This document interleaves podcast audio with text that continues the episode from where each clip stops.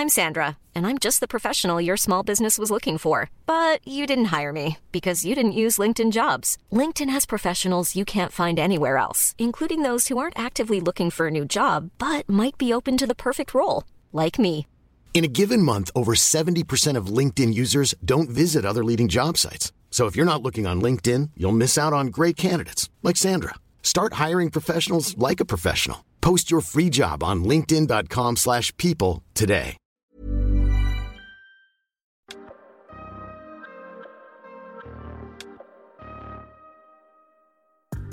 Bienvenue dans cette saison 2 du PEX Podcast, le podcast du partage d'expérience en prévention des risques. Je suis Alexandre Zèbre, ingénieur sécurité et créateur du site web safetyvigilante.com. Vous y retrouverez des articles, des vidéos et bien sûr tous les épisodes du podcast pour booster votre culture sécurité. Chaque mardi, retrouvez un épisode de ce podcast créé pour tous les acteurs de la prévention qui veulent progresser dans la maîtrise des risques professionnels en s'inspirant des conseils d'experts et de l'expérience passionnante de mes invités. Aujourd'hui, je vous propose un nouvel épisode très spécial avec Grégoire Gibaud, le kiné 2.0, que vous connaissez peut-être déjà comme Major Mouvement. Dans cet échange, on parle de comment vaincre la sédentarité du travail et celle du télétravail. Grégoire aborde pourquoi il crée du contenu et a également écrit un livre sur la question. Et comment les kinésithérapeutes peuvent être eux aussi de vrais acteurs de la prévention. Il me donne même des conseils pour reprendre une activité physique qui pourrait peut-être vous servir également. Dites-moi en commentaire si vous souhaitez que j'accueille d'autres invités comme Grégoire qui cassent les codes et qui sont toujours en lien avec la prévention. Bon épisode Bonjour Grégoire Gibaud, euh, bonjour et merci d'être euh, présent, donc euh, d'avoir accepté mon invitation dans, ce podcast. Bah, vous êtes le fondateur de Major Movement. Est-ce que vous pouvez d'abord commencer par vous présenter? Bien sûr, Alexandre. Euh, donc, je suis kinésithérapeute libéral depuis 10 ans. Euh, je me suis spécialisé en thérapie manuelle. Je suis devenu enseignant en thérapie manuelle trois ans plus tard. Et il y a trois ans, je me suis lancé sur les réseaux sociaux pour créer Major Mouvement, qui est un personnage bon, qui me ressemble de plus en plus, mais à la base, c'était un personnage euh, de kiné qui donnait euh, des conseils euh, euh, sport, santé sur les réseaux sociaux, euh, principalement Instagram, LinkedIn, YouTube. Et, et, ça a plutôt, plutôt bien marché parce qu'aujourd'hui, c'est plus de 600 000 personnes qui me suivent. C'est un livre qui a fait plus de 150 000 ventes en quatre mois et, une vraie passion pour, pour tout l'outil digital qui s'est créé pour moi entre-temps. Ouais, ben alors justement, euh, je pense qu'il y a beaucoup de gens qui vous connaissent déjà et, euh, et euh, qui, bah, qui connaissent. en fait, je pense qu'il y a, y, y le côté, je, je, vois à peu près ce que fait un kiné et je vois à peu près ce que vous faites vous. Et du coup, ouais. il y a, hum, comment dire, la question c'est de, de, savoir, de connaître un peu plus amplement vos, vos activités à destination des professionnels. Ouais. Moi, aujourd'hui, j'ai cinq métiers. Euh, même six, ça y est, je peux vous parler enfin du sixième. Mon premier métier, c'est d'être kinésithérapeute. Mmh. Depuis maintenant le mois de janvier, je le pratique plus que euh, deux jours par semaine. Et je vais dire plus que pourquoi à la fin. Euh, deux jours par semaine, les mardis et jeudis, je suis au cabinet. Ensuite de ça, je suis conférencier, ce que je fais énormément en ce mmh. moment. Je fais quasiment trois à quatre conférences par semaine, des téléconférences sur le bien-être au travail et dans des gros groupes où ben, en ce moment, le moral des équipes est un peu compliqué. Le télétravail commence à vraiment euh, ouais, marquer les collaborateurs, aussi, aussi bien sur le point de vue physique, émotionnel, social. Et donc, je vais directement enfin pas directement, mais en, télé, en téléconférence, rencontrer les collaborateurs, échanger avec eux. Je fais des conférences sur le bien-être, sur la motivation, sur comment bouger euh, dans les entreprises.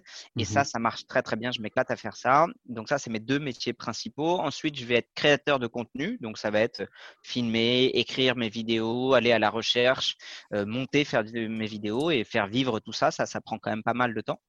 Ensuite, je suis prof euh, en thérapie manuelle ouais. euh, et euh, j'ai aussi créé et ma propre formation sans exo pour vos patients.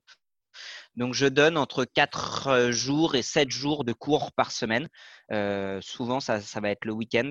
Et donc, ça, c'est à destination des professionnels de santé déjà diplômés. Euh, mon cinquième métier, euh, c'est d'être écrivain. Donc là, j'ai fini mon premier livre. Ouais. Euh, j'ai fini aussi la phase de promo autour de mon premier livre. Donc pour l'instant, je respire un petit peu, mais j'ai forcément vu le succès du, du, du ouais. livre, peut-être un deuxième en tête. Et mon sixième métier, c'est officiel depuis ce week-end. Je vais être chroniqueur à la télé sur France 2 dans, dans une nouvelle émission qui va s'appeler. Oh, pardon.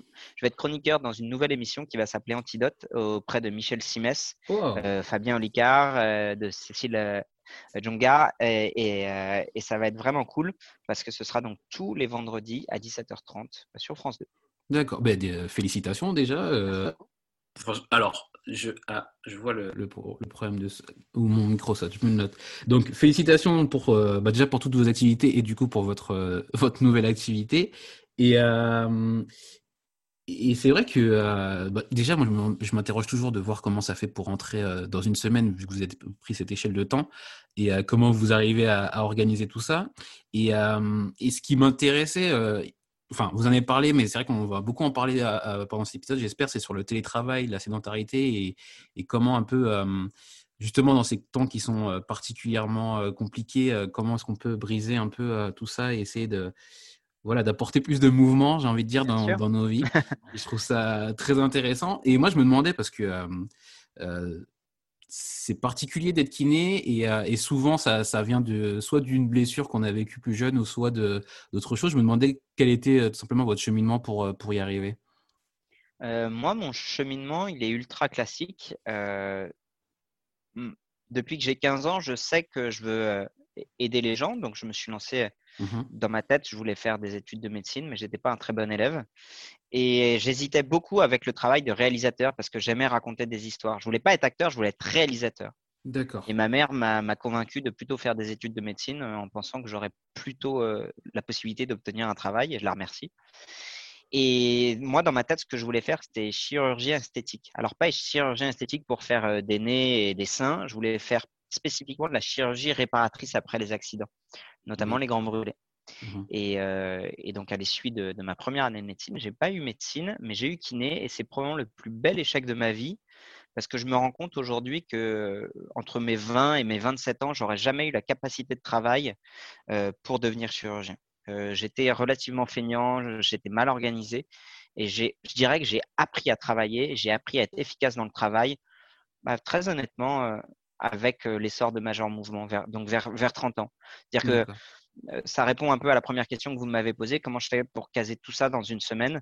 Et ben en fait, euh, j'ai appris à faire énormément de sacrifices, euh, aussi bien euh, accepter de ne pas être parfait, accepter de, de faire des choses faites plutôt que des choses parfaites, euh, accepter d'arrêter de culpabiliser et juste passer à l'action et passer à l'action et passer à l'action. Mhm. Et, euh, et je crois que c'est ce qui m'a permis de, de, de devenir multitâche en fait. C'est d'accepter en fait que même un job euh, fait à, à 50%, euh, s'il est fait avec une putain de passion, euh, on peut avoir des trucs. Ah ouais, après on, on modèle, on ajuste, on réadapte, on réoriente. Ça demande beaucoup, je pense, d'humilité quand on se plante une fois, deux fois, trois fois, de recommencer et dire ok, est-ce que là c'est mieux par rapport aux clients, par rapport aux, aux abonnés, par rapport aux lecteurs, de réajuster en permanence. Mhm. Et, Et, et voilà. et- et du coup, vous avez dit quelque chose qui résonne beaucoup en moi, c'est euh, la capacité de travail. En fait, je pense que c'est, et vous l'avez dit avec Major Mouvement, je pense que c'est beaucoup le, ce qui nous motive qui va développer tout ça. Parce que peut-être qu'à 20 ans, vous n'aviez pas encore justement trouvé ce qui vous motivait complètement et, peut-être pour ça que ça n'a pas, pas fonctionné comme vous vous souhaitiez. Mais quand vous avez trouvé ce que vous voulez, ben, c'est là où vous êtes, capa- vous êtes en capacité justement de déployer les efforts qu'il faut. Et le plus dur finalement, c'est de trouver ce qui nous motive, j'ai l'impression, pour... euh, Ah, après, Alexandre, je suis pas tout à fait d'accord. Je pense que le plus dur, c'est de trouver ce qui nous motive, oui, Mm. mais le plus dur, c'est d'entretenir cette motivation. Ah. Et en fait, c'est d'entretenir la motivation quand on voit que, admettons, on a trouvé, je veux être footballeur. Ouais. Bah, euh, cool, bien joué. Euh, en fait, le plus dur, c'est de s'entraîner. Mhm. et de s'entraîner, euh, y compris quand il fait froid, y compris quand on n'est pas bon, y compris quand on a fait un match de merde, y compris quand on se fait engueuler par son entraîneur. C'est là où ça devient vraiment dur. Et, et c'est pour ça que je dis que je suis pas tout à fait d'accord avec vous, Alexandre. C'est Mhm. que le, je pense que le piège, ce serait déjà de dépenser toute son énergie à trouver ce qu'on aime et sans jamais le confronter au réel. Moi, je vais être très franc avec vous. Je m'étais donné euh, un an pour Major Mouvement.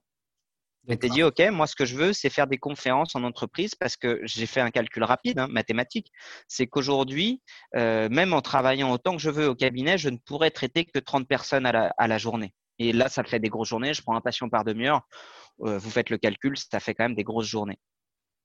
Et je me suis dit, ben, 30 personnes, on est, on est beaucoup trop nombreux, il n'y a pas assez de kinés, trop de demandes de soins. Euh, c'est pas possible, je peux pas me dupliquer. Donc si je peux pas me dupliquer, il faut que je trouve une nouvelle formule, une autre formule pour pouvoir m'adresser à plus de gens. Et en fait, c'est en faisant ce calcul-là où je me suis dit, en fait, si déjà j'arrive à faire de l'information médicale pour pouvoir donner un maximum d'informations qui soient validées. Et là, encore une fois, c'est parce que je suis enseignant et du coup, j'ai du contenu qui est validé par d'autres confrères.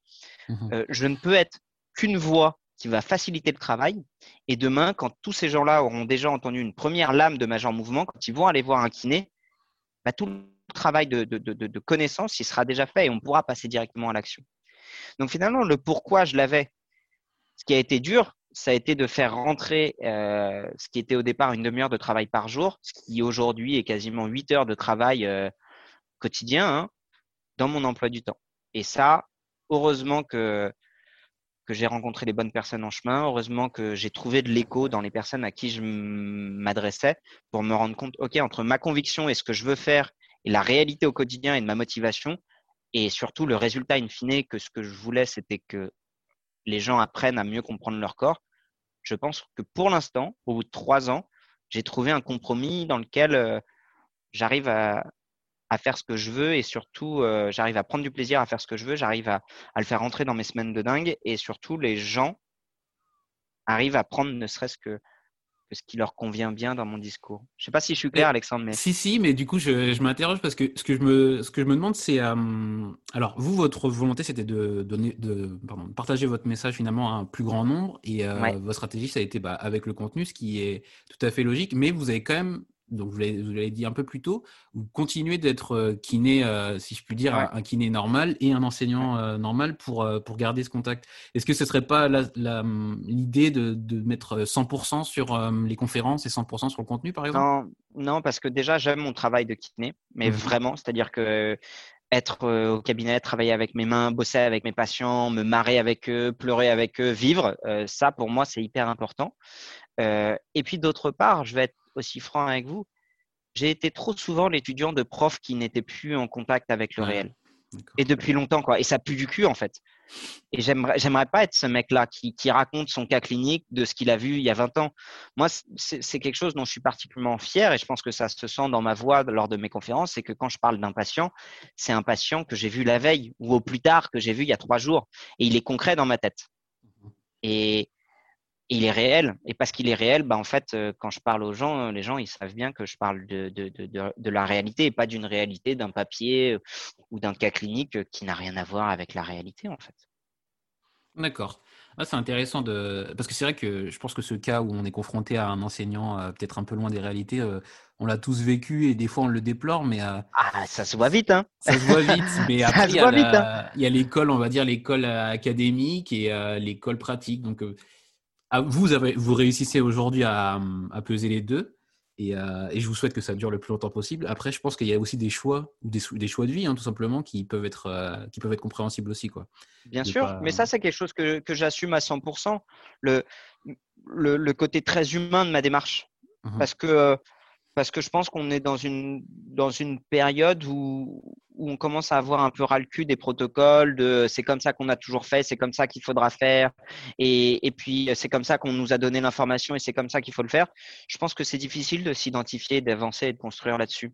Quand on rajoute un peu d'humanité, euh, ça change un peu le discours et bizarrement, bah, ça, débloque, ça débloque certains verrous chez d'autres personnes. Alors ça en crée aussi chez d'autres, hein. Mmh mais, euh, mais moi j'aime, moi j'aime bien et je, je je trouve que ça fait, ça fait écho à plus de gens que ce que, ce que je pensais quand, quand je m'exprime en tant qu'humain. Ouais, je pense aussi que la, bah, la sincérité, c'est beaucoup ce qui, pour moi en tout cas, ce qui, ce qui démarque euh, les, les, personnes que je vais suivre de celles qui vont m'intéresser euh, sur une demi-vidéo. Quoi. Et ben justement, vous parlez de, euh, de, de, de, toujours être au contact de, des gens. Et moi, ce qui m'intéresse, enfin, ça introduit mon, mon, autre question sur les, nouvelles choses qui, continuent d'arriver dans votre, dans votre domaine, euh, je, sais que ça, continue de. Voilà, des nouveaux protocoles, des nouvelles choses qui, continuent d'arriver.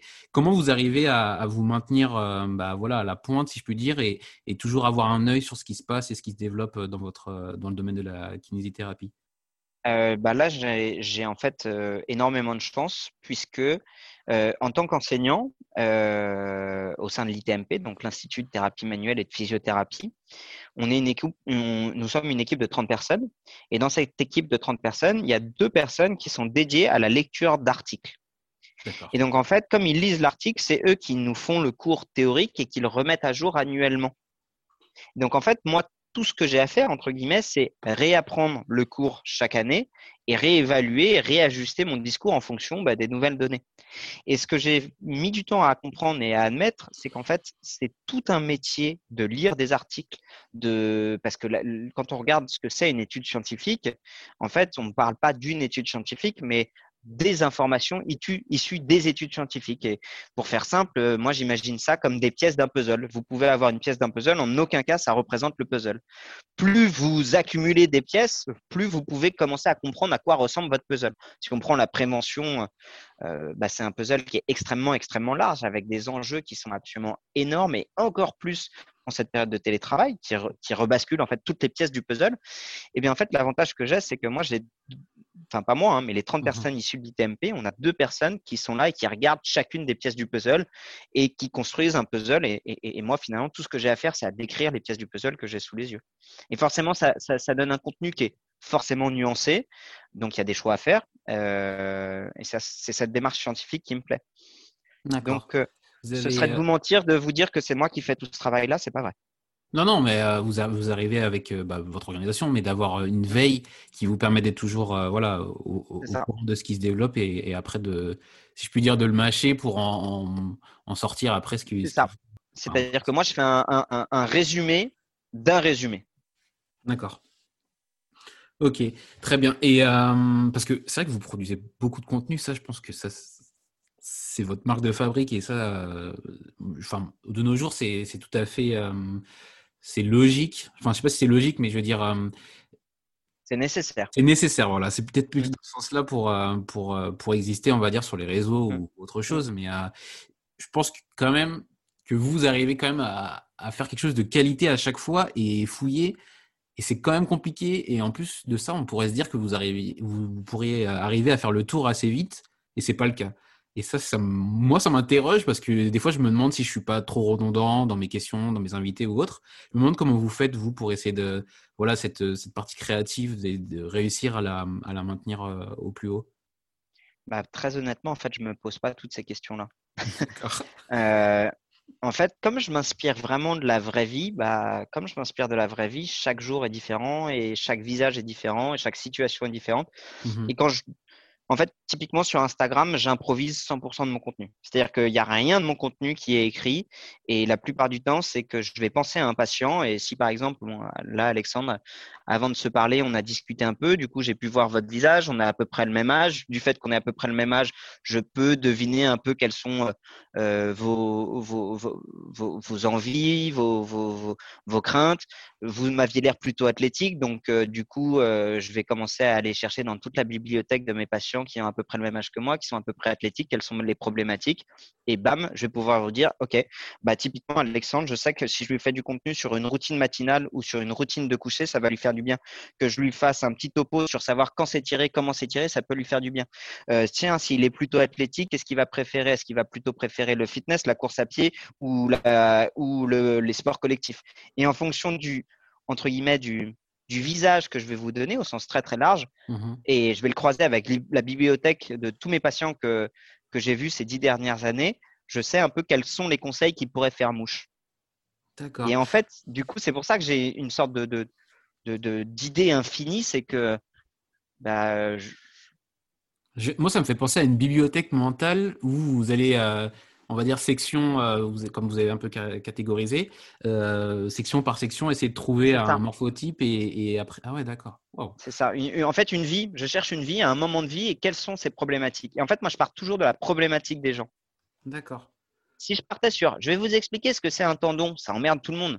Par contre, si je vous explique, vous avez une tendinite quand vous jouez au basket? Ah et, euh, et en fait, c'est comme ça que je construis mon truc.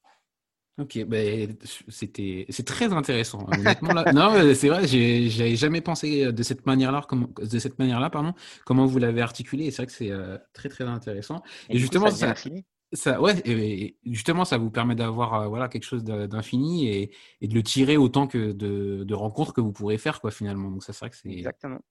Et, et ben, en parlant de problématiques, et il y avait quelque chose sur, en, préparation, on en avait discuté, sur, sur la place du kiné en entreprise. Et dans le sens où, traditionnellement, le kiné qu'on connaît, et, et j'espère que ma femme n'écoutera pas ça, le kiné, on l'écoute que après le, après l'accident ou après, après la blessure.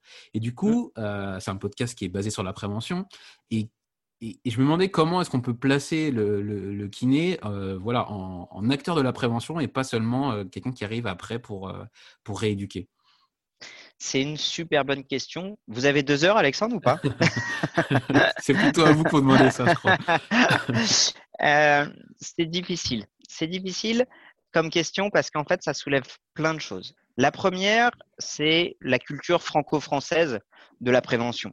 La prévention, euh, souvent, euh, bah, l'adage mieux vaut prévenir que guérir, on l'aime bien, mais en France, on préfère quand même guérir et pas se faire chier à prévenir. Mmh euh, donc, au-delà de la place du kiné, c'est la question de la prévention, numéro une.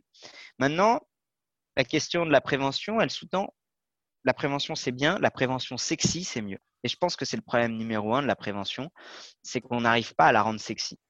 Et le problème numéro 3 devient la place du kiné, c'est que le kiné, il sait être sexy, mais pas sur la prévention. Sur la prévention, il va vite être chiant, il va vite être autoritaire, il va vite être faites ceci, faites pas cela, euh, pourquoi vous faites ça, c'est mal de faire ceci. Et en fait, les gens n'ont pas envie qu'on leur dise ce qu'il faut faire. Il y a trop de biais cognitifs euh, quand vous êtes déjà bien dans vos habitudes et vous n'avez pas trop de problèmes pour qu'il y ait quelqu'un qui vienne vous dire de manière très autoritaire Ah, bah là, excusez-moi, mais c'est, vous allez avoir mal au dos si jamais votre chaise elle est installée comme ça. Vous devriez faire ceci, vous devriez faire cela. On le met dans un coin de sa tête, on se dit Ah, mmh il me gonfle. Donc, euh, j'ai pas une vraie réponse à votre question, Alexandre, pour être très franc, mais je vais vous donner ma réponse. C'est qu'en fait, au lieu de parler de prévention, moi, je vais directement parler de quels sont les problèmes que vous avez aujourd'hui. Et je vais avoir une réponse tellement individualisée qu'elle va devenir sexy. Et une fois que je vais partir des problèmes de la personne, je vais pouvoir arriver sur ma base de messages de prévention. Et les messages de prévention, très simplement, hein, bougez, faites du sport, méditez, euh, bouffez correctement et entendez-vous bien avec vos collègues. Voilà, ça, euh, scientifiquement, on sait que ça marche à tous les coups. Et le seul problème, c'est que c'est tellement pas sexy et que ça demande tellement un remaniement profond de notre manière de vivre qu'on a plus l'impression que c'est peine perdue et on finit par faire culpabiliser les gens. Donc, je parle de la problématique. Aujourd'hui, qu'est-ce qui vous pose problème? Ah, bah, j'ai remarqué qu'après le déjeuner, je pique un peu du nez. Ah mmh bah, J'ai remarqué qu'à la fin de la journée, euh, j'ai un peu d'étention au niveau des cervicales. Ah bah, j'ai remarqué que j'arrive pas du tout à faire du sport parce que j'arrive pas à être, à être motivé. Ah. Et donc, en partant des, problèmes des gens, bah, je peux revenir à ma prévention. Et eh ben alors, je vais vous prendre au mot et du coup, je, vais vous demander, euh, mon, je, vais vous exposer mon problème. Euh, en ce moment, euh, enfin, en temps normal, je suis dans un travail de, bureau, comme on peut dire, et, et j'ai le temps, entre midi et deux, de faire une petite pause, mais enfin une pause sportive, mais mmh. c'est déjà toute l'activité que je peux faire parce que sinon je suis quasiment tout le temps au bureau, sinon je vais d'une réunion à l'autre, mais voilà, toujours en position assise. Et maintenant mmh. c'est encore pire parce que je suis en télétravail depuis presque mars, et du mmh. coup ces pauses-là je me les prends encore moins, et, du coup c'est littéralement la sédentarité qui s'est installée. Qu'est-ce que vous pouvez faire pour moi du coup? Pourquoi est-ce que vous les prenez moins ces pauses? Euh, bah, J'ai plus les installations, tout simplement. Donc, ce qui vous manque, euh, votre sport, j'imagine, si vous avez besoin d'installation, c'était plutôt de la muscu? Ouais, ou ouais, tout à fait. Ouais ou ouais? Bah Alors, du crossfit, des activités comme ça, un peu de course, mais euh, beaucoup, beaucoup de muscu, ouais. Ok, donc principalement muscu. Mmh donc là, vous êtes chez vous et vous avez plus les installations, et parce que vous avez plus les installations, bah, vous êtes plus tellement motivé ou vous mmh n'arrivez pas à faire vos séances qui vous, qui vous c'est ça? a quelque chose de majeur aussi, je suis tout seul. Je pense que ça, ça joue beaucoup. Alors qu'avant, je retrouvais des gens aussi. Ok. Donc finalement, à partir de votre pourquoi, on peut deviner plusieurs pistes. Un, vous avez un besoin social de votre pratique de sport. Comment est-ce qu'on peut faire ça? Ben, On va créer un groupe WhatsApp avec les copains avec lesquels on avait l'habitude de s'entraîner et euh, on va l'appeler euh, le, 12-14 où euh, entre 12h et 14h, on partage nos séances. Number one. On peut commencer à se tirer la bourre, on peut faire les vidéos en même temps en WhatsApp, on peut s'envoyer des WhatsApp entre nos pauses et nos séries. Ça, c'est pour le lien social.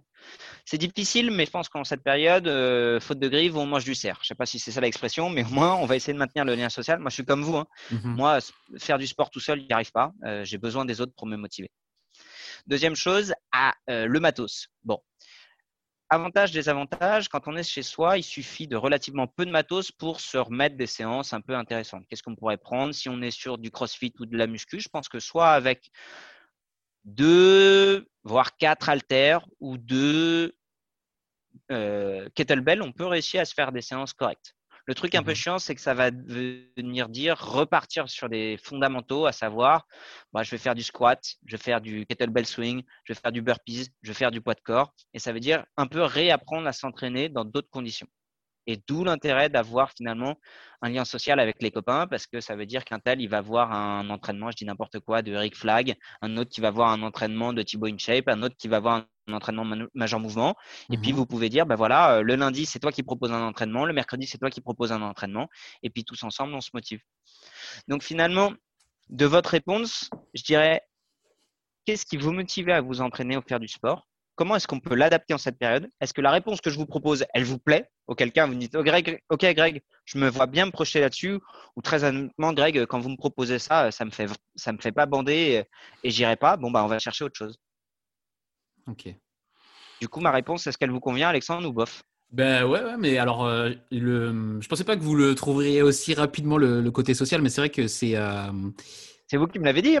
oui, non, mais dans le sens, la réponse, elle me va très bien parce qu'effectivement, il, y a, il, ne, comment dire, il ne tient qu'un mois de, de, créer un groupe WhatsApp et de, euh, et de trouver des, des, amis qui seraient chauds pour le faire et, euh, et puis ce serait parti, quoi. Et en fait, euh, et je pense que c'est ce petit truc qui manque et qui en plus pourrait être bénéfique, mais pas que pour moi, que pour mes amis aussi. Et, et en fait, le, côté social, mais je pense que ça, c'est pas lié juste à, l'activité physique, mais de cette crise, il est, il est bien plus majeur presque que, euh, que ce qu'on ne, perçoit aujourd'hui. Et quand on sortira de cette crise, on se rendra compte à quel point le lien est, important, même si on s'en rend bien compte aujourd'hui. Mais euh, mmh. et c'est vrai que ça me. Là, je, je, suis partant pour créer ce petit groupe et, euh, et effectivement proposer des entraînements chacun à son tour. Je pense que ça peut, ça peut bien, bien fonctionner.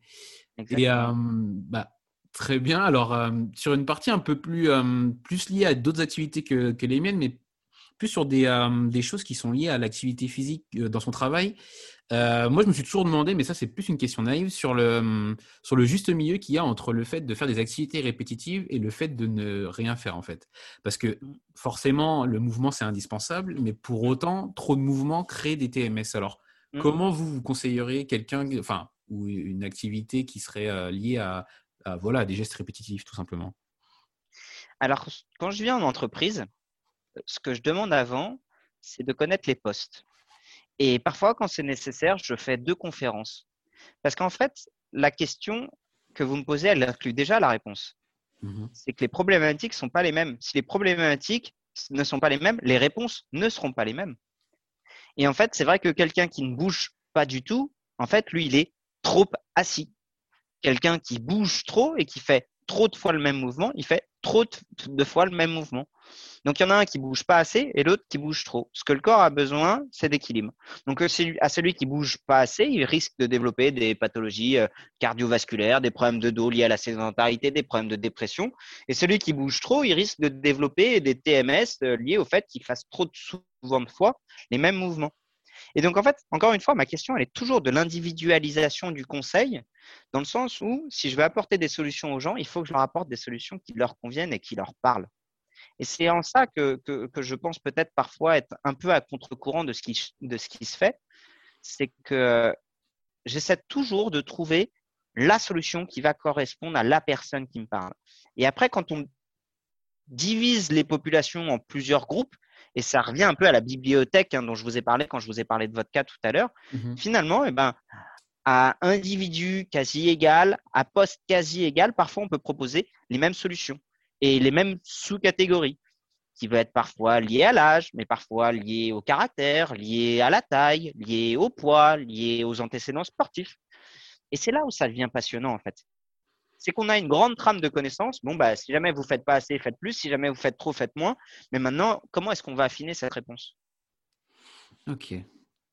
Ouais, ça c'est pas mal intéressant aussi. Euh, ça revient, ça c'est assez proche de ce que d'un métier de préventeur sur le fait d'analyser l'activité et d'essayer de, de, coller euh, justement aux, besoins, euh, bah, aux besoins, je veux dire, à l'intervenant tout simplement.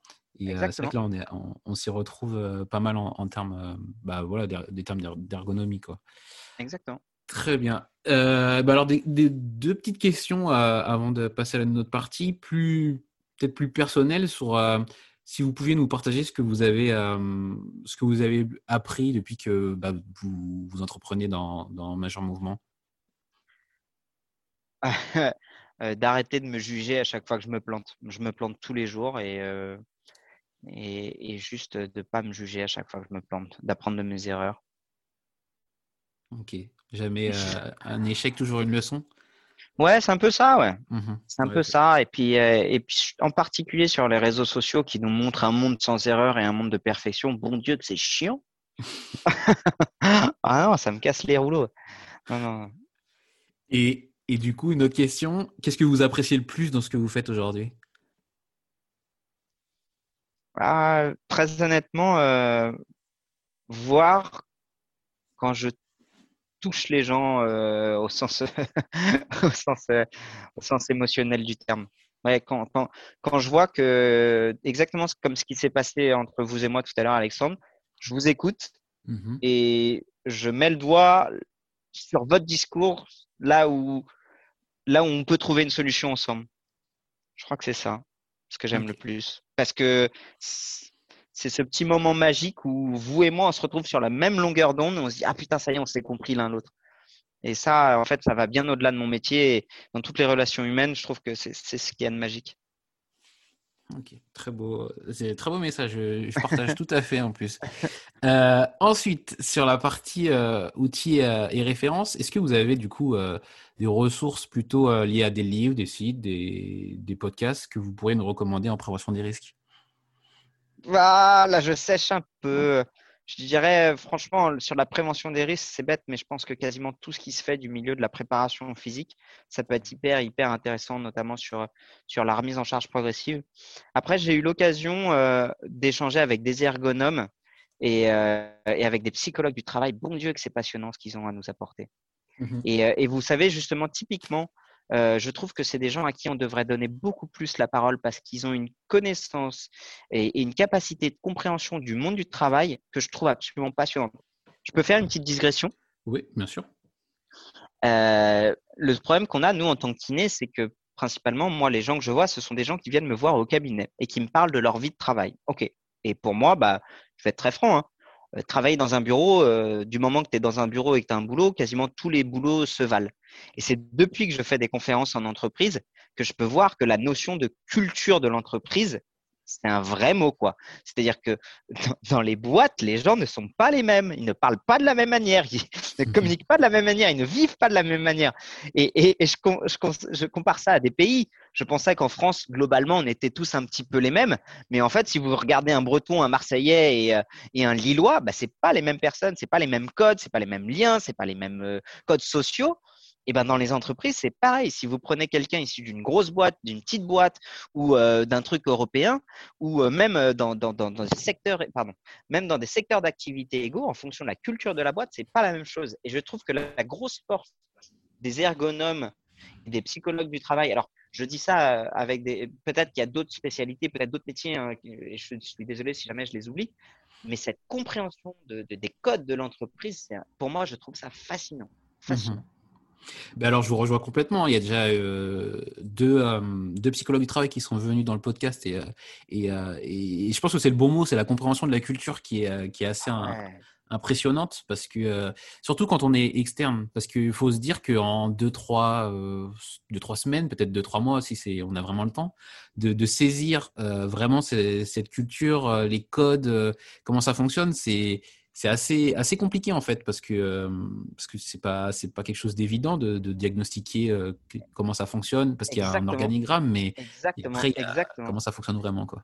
Exactement. Et vous avez dit le bon mot c'est diagnostiquer. Et en fait moi je fais le parallèle direct où je suis capable de faire un diagnostic d'une personne qui viendrait, et ça, ça prend une demi-heure, une heure. Mais en fait, j'avais discuté avec une de mes collègues qui est ergonome et psychologue du travail, donc elle avait la mmh double casquette, et elle avait dit ce, ce mot-là, diagnostic, et elle avait évoqué la même chose que vous, Alexandre, c'est que parfois, ça prend des semaines pour comprendre exactement bah, ce qui ne va pas euh, dans la répartition des tâches, dans le dialogue, dans, dans les conditions de stress, bref, dans tout un tas de facteurs que je trouvais passionnant à écouter parce qu'elle mettait le doigt sur tellement de choses que mes patients ont du mal à exprimer, bref. Mmh et surtout, elle se heurtait régulièrement à l'organigramme un peu comme moi avec un patient, je dis bah écoutez, j'ai identifié votre problème, euh, j'ai identifié ce qu'il faut pour l'améliorer. Maintenant, ça va être à vous de prendre les clés du camion et de vous améliorer. Et ben là, elle me disait Grégoire, on a identifié le problème pendant deux à trois semaines, on va voir la direction et on dit bah voilà, c'est ça qu'il faut changer. et, parfois la direction qui dit bah, oh bah non, vous nous cassez les pieds, euh, c'est trop compliqué, on n'a pas les moyens.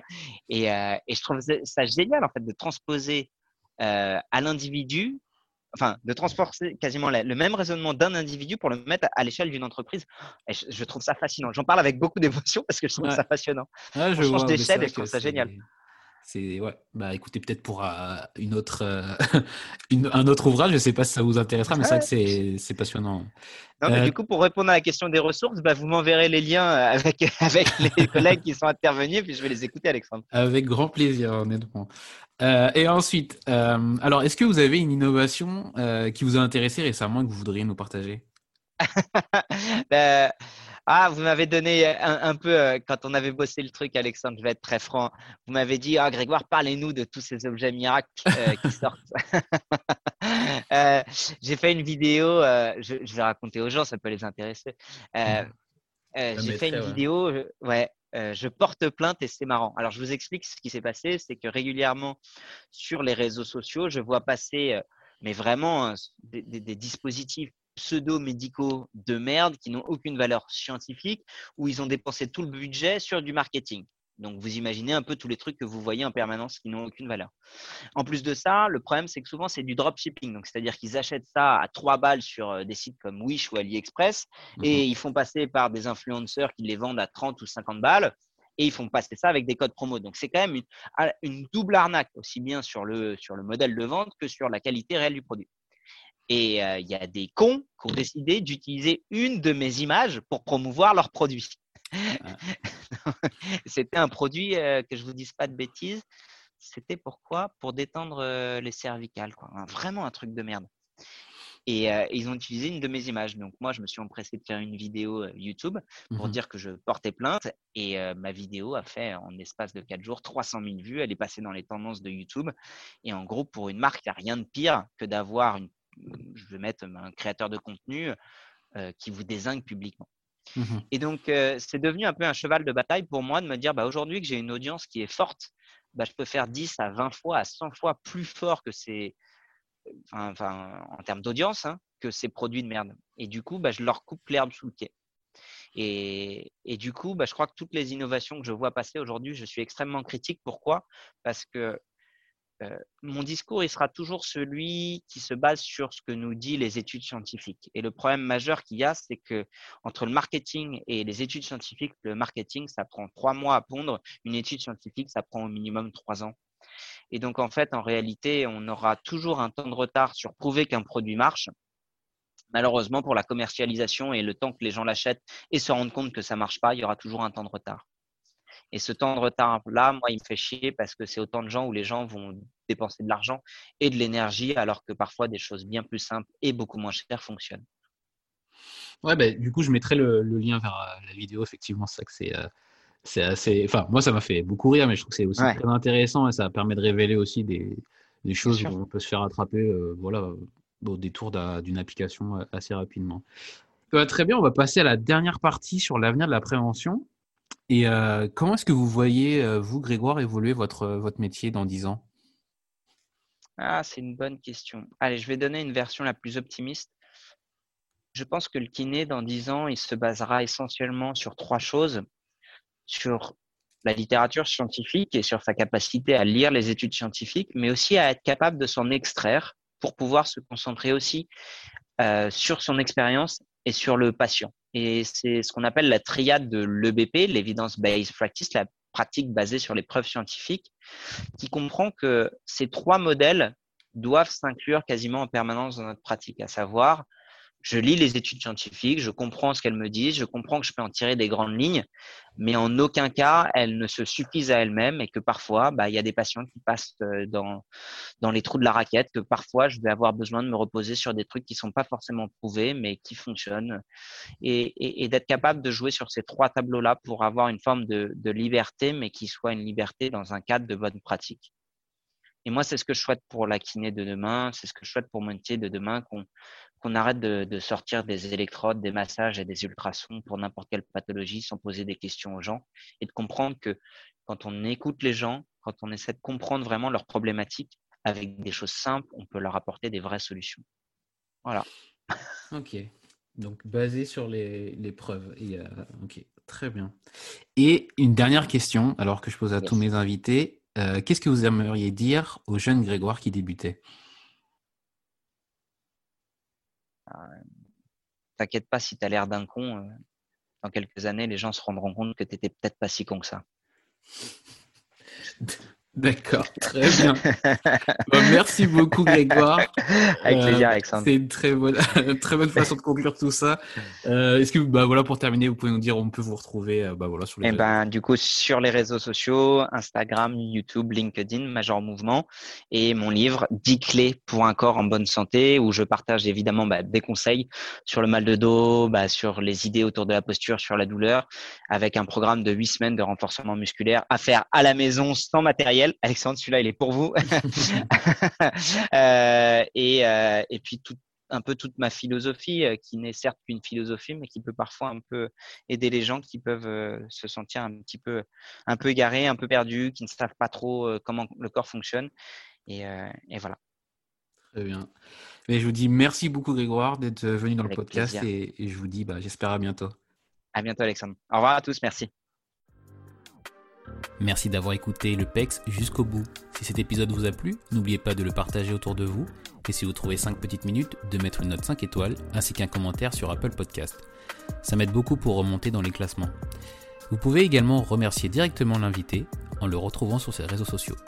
À la semaine prochaine!